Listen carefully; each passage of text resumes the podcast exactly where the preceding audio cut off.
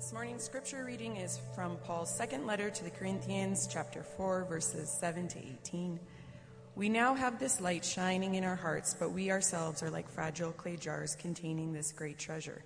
This makes it clear that our great power is from God and not from ourselves. We are pressed on every side by troubles, but we are not crushed. We are perplexed, but not driven to despair. We are hunted down, but never abandoned by God. We get knocked down, but we're not destroyed.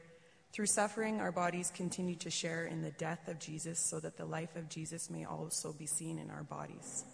Yes, we live under constant danger of death because we serve Jesus, so that the life of Jesus will be evident in our dying bodies. We live in the face of death, but this has resulted in eternal life for you. But we continue to preach because we have the same kind of faith the psalmist had when he said, I believed in God, so I spoke. We know that God, who raised the Lord Jesus, will also raise us with Jesus and present us to himself together with you. All of this is for your benefit, and as God's grace reaches more and more people, there will be great thanksgiving, and God will receive more and more glory. That is why we never give up. Though our bodies are dying, our spirits are being renewed every day. For our present troubles are small and won't last very long. Yet they produce for us a glory that vastly outweighs them and will last forever. So we don't look at the troubles we can see now, rather, we fix our gaze on things that cannot be seen. For the things we see now will soon be gone, but the things that we cannot see will last forever. The word of the Lord.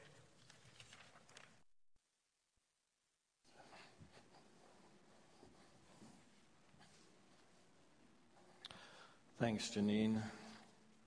Reading our text this morning. When we were in seminary, there were a ton of uh, books on leadership. I mean, there wasn't a ton of uh, books on leadership. But today there are a lot of books being written on leadership. Uh, some of you enjoy reading those kind of books. A great descriptor that uh, came across uh, recently at the Leadership Summit uh, from Willow Creek positioned an effective leader as being three things uh, humble, hungry, and smart. Uh, every strong leader has an unmistakable air about them that can be simply be described as humble. They're not enamored by their own strengths or gifts. They see themselves as blessed. They're honored to serve others with how God has blessed them and made them. And they serve with a wonderful humility. And that humility is very attractive to other people. And secondly, every effective leader is hungry hungry to do the work that they feel directed to do. The word hungry meaning passionate. They are passionately engaged in their work and in their leadership. And then every leader, effective leader is smart, but not maybe how you would think. Not smart according to IQ, but smart according to EQ, emotional intelligence. Good leaders are smart. And that is uh, that they're intuitive. They're, they're aware of who they are.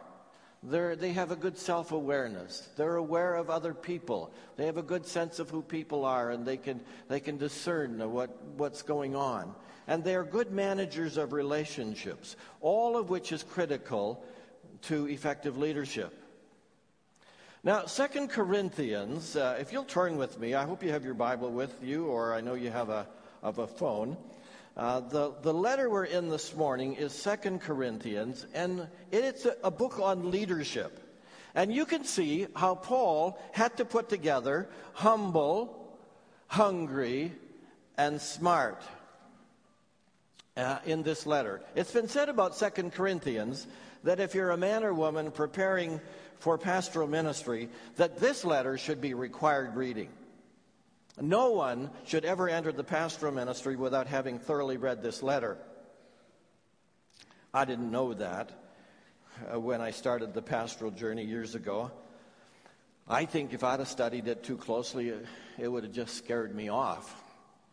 There's something about being a little naive that's just very helpful. Just stay naive.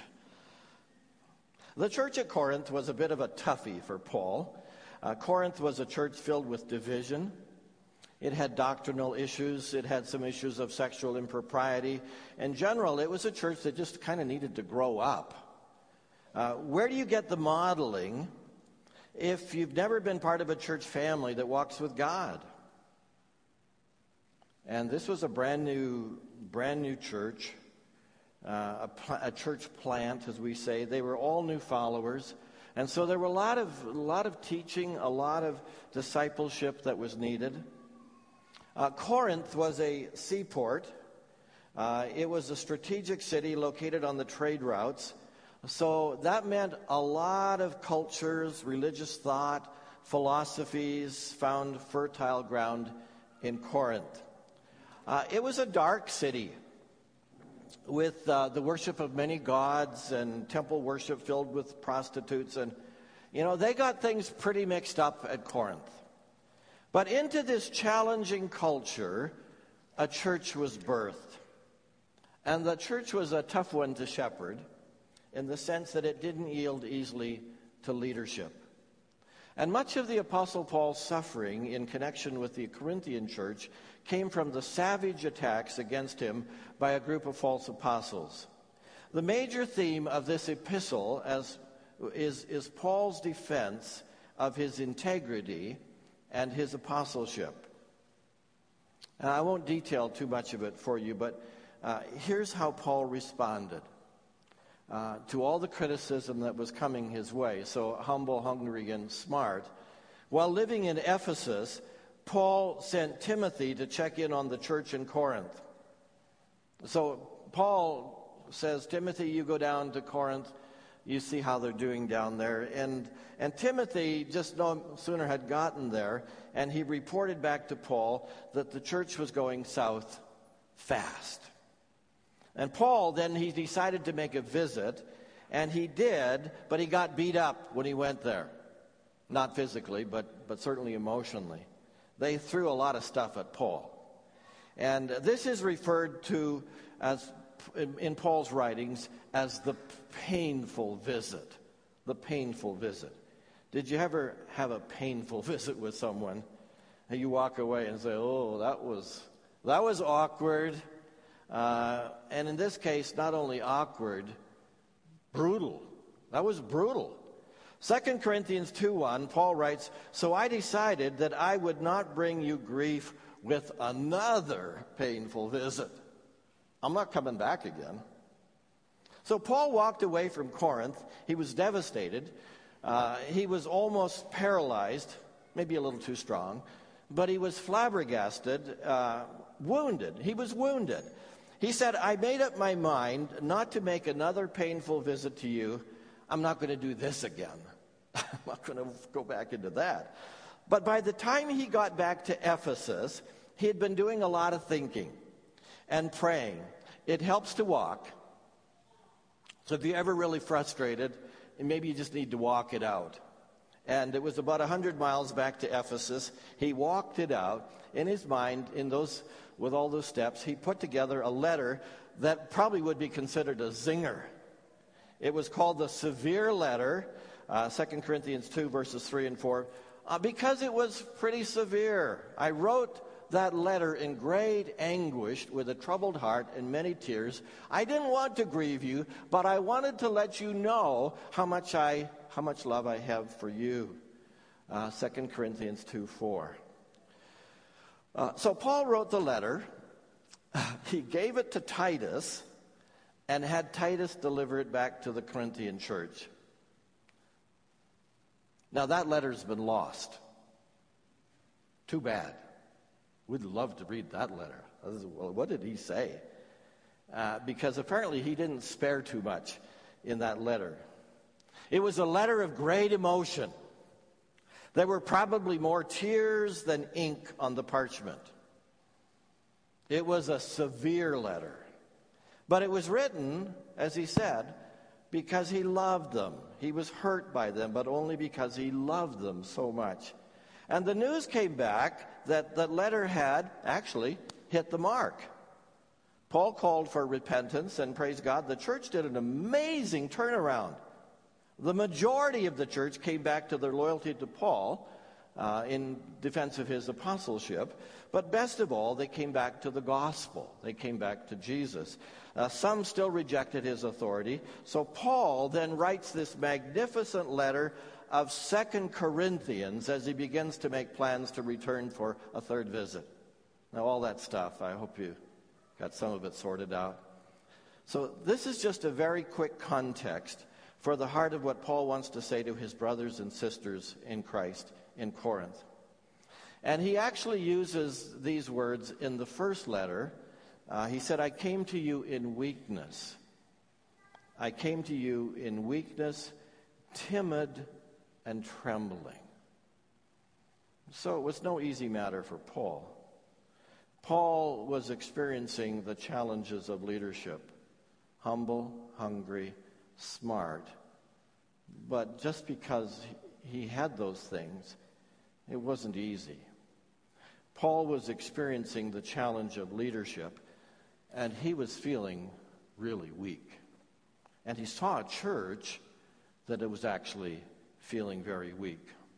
Sometimes as we journey through the Christian life, we feel very weak.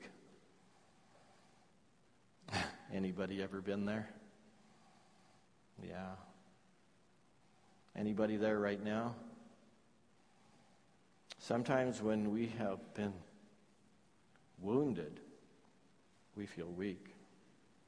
Sometimes when we have been physically exhausted, we feel very weak. Sometimes when there's been a death in the family, we feel very weak. Sometimes if we have taken a financial hit, we, t- we feel very weak. Sometimes if we just had words with our spouse or a friend, we feel weak. Sometimes if we just flubbed up on something, we just blew it, uh, that was important, we feel weak. I got a phone call some time ago. My friend had a little cyst removed from, from his neck. No big deal. 20 minutes, you're out of there. Well, it turned out to be four hours. And the little lump turned out to be cancerous. And then the lymph nodes looked a little strange, and they turned out to be cancerous. And then a little tumor at the base of the tongue, and it turned out to be cancerous. And suddenly, from the strength of where we normally operate, our lives just like, whoa, into weakness. What does all of that mean? How serious is this? And so, suddenly, from strength to weakness, it can happen so quickly. Suddenly, from the mountaintop to the valley. You see, it happens in so many ways. And when Paul got pounded from the left and the right, he describes himself then as a lowly clay pot, because that's how he was feeling. He stresses his human weakness and his inadequacy. Now, the media reminds us all of the weakness that's in our world. We just, every time we turn on the television, really you could see there's weakness there. There's weakness there. Weakness in Italy these days with the earthquake. Families devastated. No home to go back to. Weakness in Syria, Aleppo, Damascus. Weakness in Turkey. That nation is in turmoil. The world is a powder keg. The world is witnessing a terrorist organization that has gone over the top in its cruelty and hatred for humanity, especially for Christians. And I know you're praying for our brothers and sisters in Christ. And, and I know that God's sovereign over our lives, regardless of what we're facing.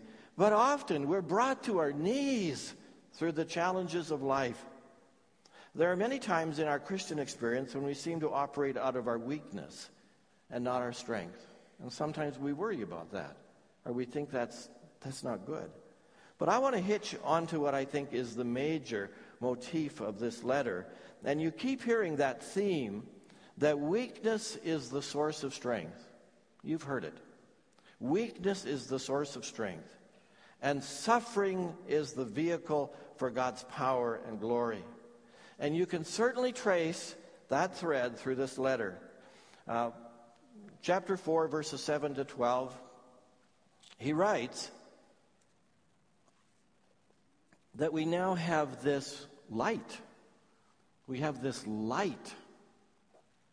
You can just picture it shining in our hearts. But we ourselves are like fragile clay jars containing this great treasure. And Paul says that makes it clear that our great power is from God and not from ourselves. Because the treasure is not who we are. We are so weak. We are just like fragile clay pots. We can be broken at any time. Now, clay pots were a dime a dozen in those days. They were very ordinary, they were everywhere. They were everywhere in the homes of common people. People used a pot for a while. If it got cracked too badly, they threw it out, got another one. And Paul creates this, this great juxtaposition that God has taken this great treasure, the life of Christ, and where did he put it? Put it in your heart, put it in your soul, put it in you. And you carry that. And he placed it in people like you and me who are as common and fragile as clay pots. Seems odd, doesn't it? That why would God store something so valuable in a container so ordinary and so fragile? Now, Paul doesn't over irrigate this thought, at least I don't think he does. But my, is it ever life changing what he has to say? And I think I, I need to read it every day to get it from the pages of Scripture into my heart and into my behavior. Why would God store something so valuable? I mean, the life of Jesus, the good news of the gospel, in a container so ordinary. Couple of reasons. Number one, so we keep perspective. So we keep perspective in life. The message of Jesus has been placed in something very common us, us. Isn't that amazing? When God has a treasure, where does He put it? In us. We might say, in our world, not clay pots, we might say styrofoam cups or a plastic cup.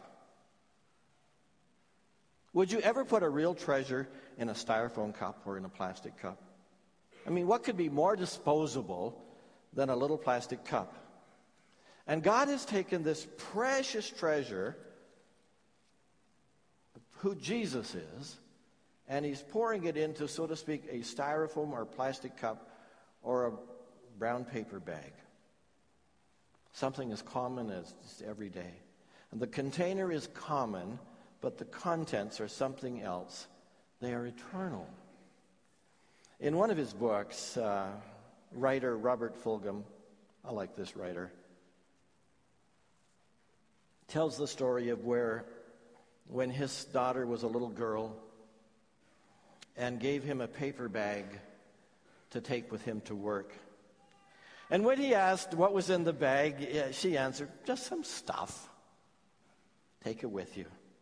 And when he sat down for lunch at his desk the next day, he pulled out the paper bag and he poured out its contents two ribbons, three stones, a plastic dinosaur, a pencil stub, a tiny seashell, used lipstick, two chocolate kisses, and 13 pennies. Uh, he chuckled, finished his lunch, swept after everything off into the wastebasket. When he arrived at home that evening, his daughter asked him where the bag was. He said, Well, I, I left the bag at the office. He said, Why? Well, she said, Those are my things in that bag, Daddy. The things I really like. I thought you might like to play with them, but now I want them back. When she saw him hesitate, tears welled up in her eyes. You didn't lose the bag, did you, Daddy? You didn't lose that bag. He said he didn't. And he would bring it home tomorrow. After she went to bed, he raced back to the office. Fulghum writes Molly had given me her treasures, all that a seven year old held dear, love in a paper sack. And I missed it. Not just missed it, I'd thrown it away. Nothing in there I needed. It wasn't the first or last time I felt like my daddy permit was about to run out. I went back to the office, dumped all the waste baskets out onto my desk. The janitor came in and asked, Did you lose something? Yeah, I said, My mind. It's probably in there too. When Fulghum found the bag, he uncrumpled it, and filled it again with his daughter's items two ribbons, three stones, a plastic dinosaur, a pencil stub, a tiny seashell, used lipstick, two chocolate kisses, and 13 pennies. He took the bag home, sat down with Molly, and had her tell him the story of every treasure in the bag. And then he writes To, to my surprise, Molly gave me the bag once again, several days later. Same ratty bag, same stuff inside. I felt forgiven. Over several months, the bag went with me from time to time. It was never clear why I did or did not get it on a certain day. I began to think of it as the daddy prize. And I tried to be good the night before so I could maybe get it the next morning and take it to work. In time, Molly turned her attention to other things, lost interest in the game, grew up. Me, I was left holding the bag. She gave it to me one morning and never asked for it back. It sits in my office still, left over when a child, from when a child said, Here, this is the best I've got. Take it, it's yours. I missed it the first time, but it's my bag now. You see, God has given us this treasure. The treasure in a little crumpled brown bag. And Jesus, his son, the life of Jesus, resides in us. We have inside of us the very treasure of God. Listen to how Paul phrases it. We now have this light shining in our hearts, but we ourselves are like fragile clay jars containing this great treasure. You know, our culture has, has trained us to be container conscious, right? We're mindful of our exterior, our dress, our homes, our vehicles, our resume. Uh, it's just all around us. I mean, you can't live in this world without being aware of exterior. The treasure ought never to be mistaken for the packaging in which it comes. Because God says to us, You're clay pots. At times, uh, cracked pots. And it has a nice ring to it, doesn't it? I won't say it about you if you don't say it about me. Crackpots. Let's just say clay pots. We're, we're as plain as brown paper bags. Not that we're not valuable, but don't confuse the treasure you carry for the system of conveyance which you are. You see, it's humble, it's fragile to be a clay pot, but the treasure must never be forgotten. Don't forget what the treasure is. Remember, you contain it. You are not it. We deliver it. We don't manufacture it. We are not the source of it. We are the delivery system for it. It's what's inside. It doesn't make sense to place something so valuable in a container, so ordinary, unless, of course, you want people to notice the treasure and not the container. And that's why God does it. Imagine you're having guests for dinner and you decide to make your specialty chicken tasty extraordinaire. I don't know if you'll ever find a recipe like that, but it's a family recipe that takes all day to prepare. But these guests are important. So you're happy to do it. And when it comes, comes, comes time for dinner, you bring in the main dish Set it down in the middle of the table, and your guests explain, Oh my, look at that. What a beautiful serving tray that is. Isn't that beautiful? Then they spend the rest of the time admiring the tray and the dish, the platter that it's on. Where did you ever get that? And they never say a word about the chicken. And next time, you fool them. You serve the chicken on a very ordinary looking platter, so when no one notices the platter, but they put their eyes on the chicken extraordinaire. So it is that God pours his life into ordinary containers like you and me. So people will praise him and not us. We are who we are only because of the treasure we carry within us the life giving power of Christ. So, does your container not present as well as it used to? Some wrinkles, some arthritis, some disease, some brokenness, some deep wounds from the past.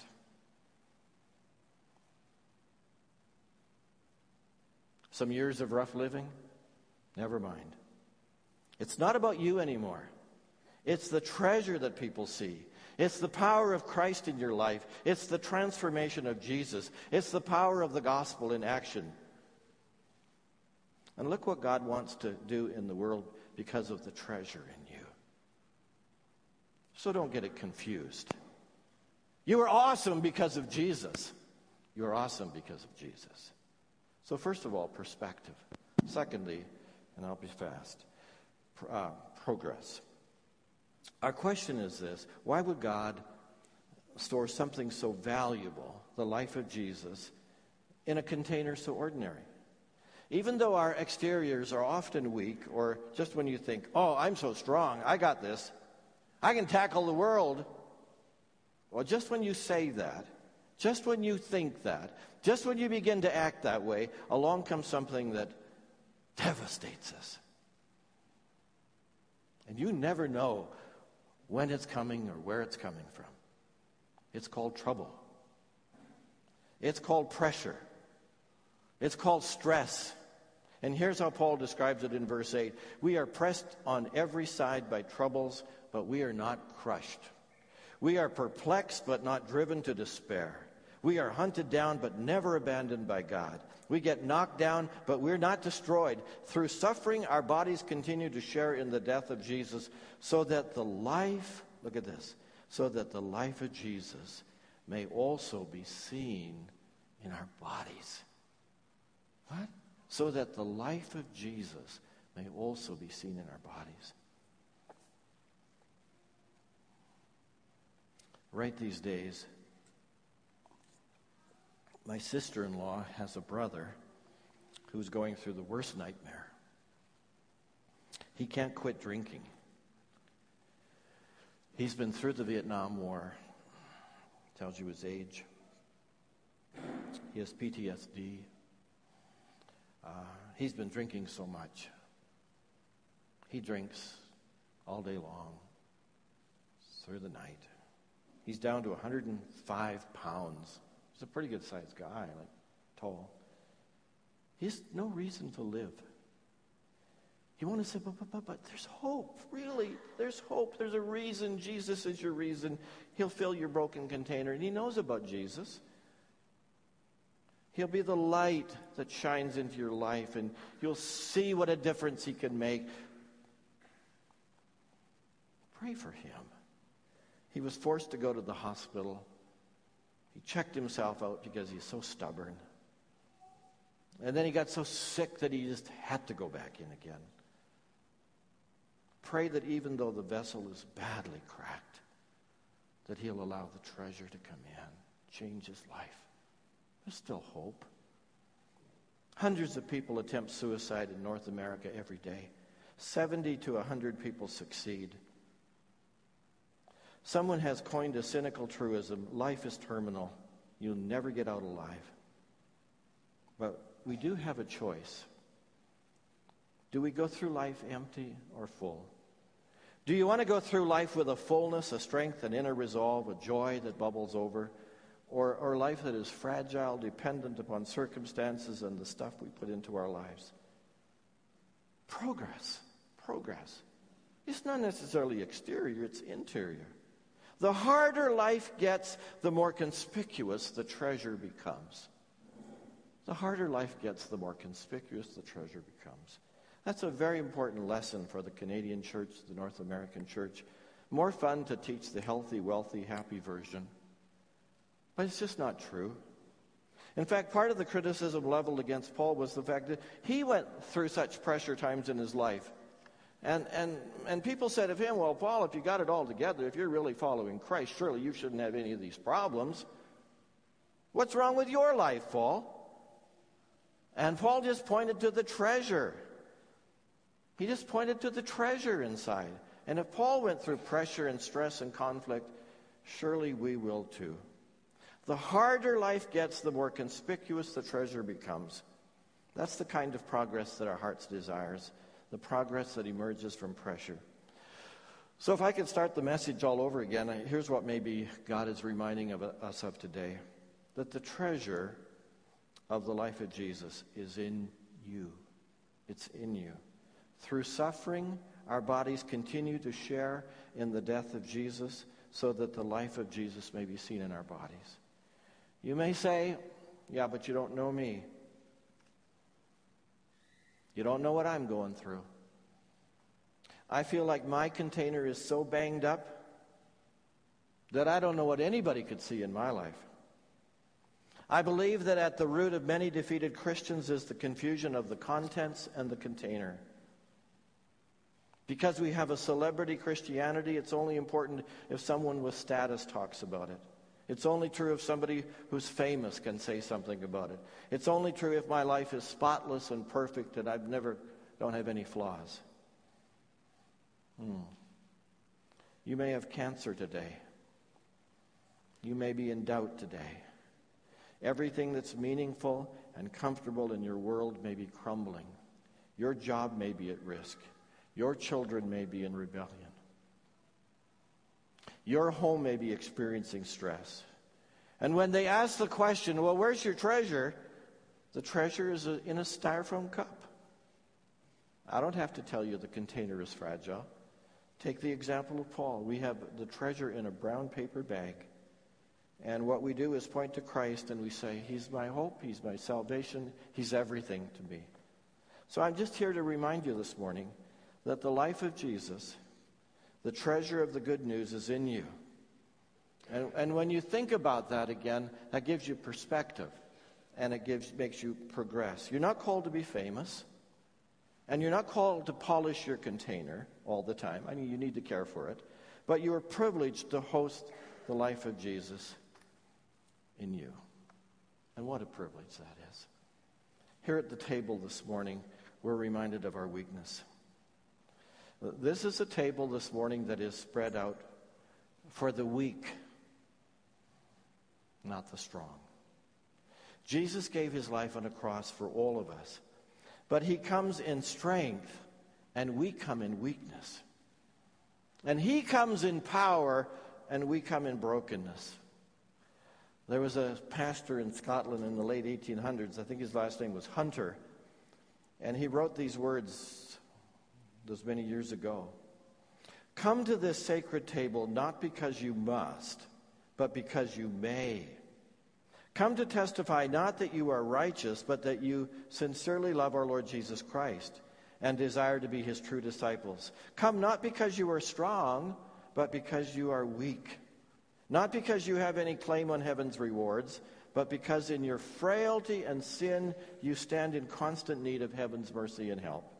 Come not to express an opinion, but to seek a presence and to pray for a spirit.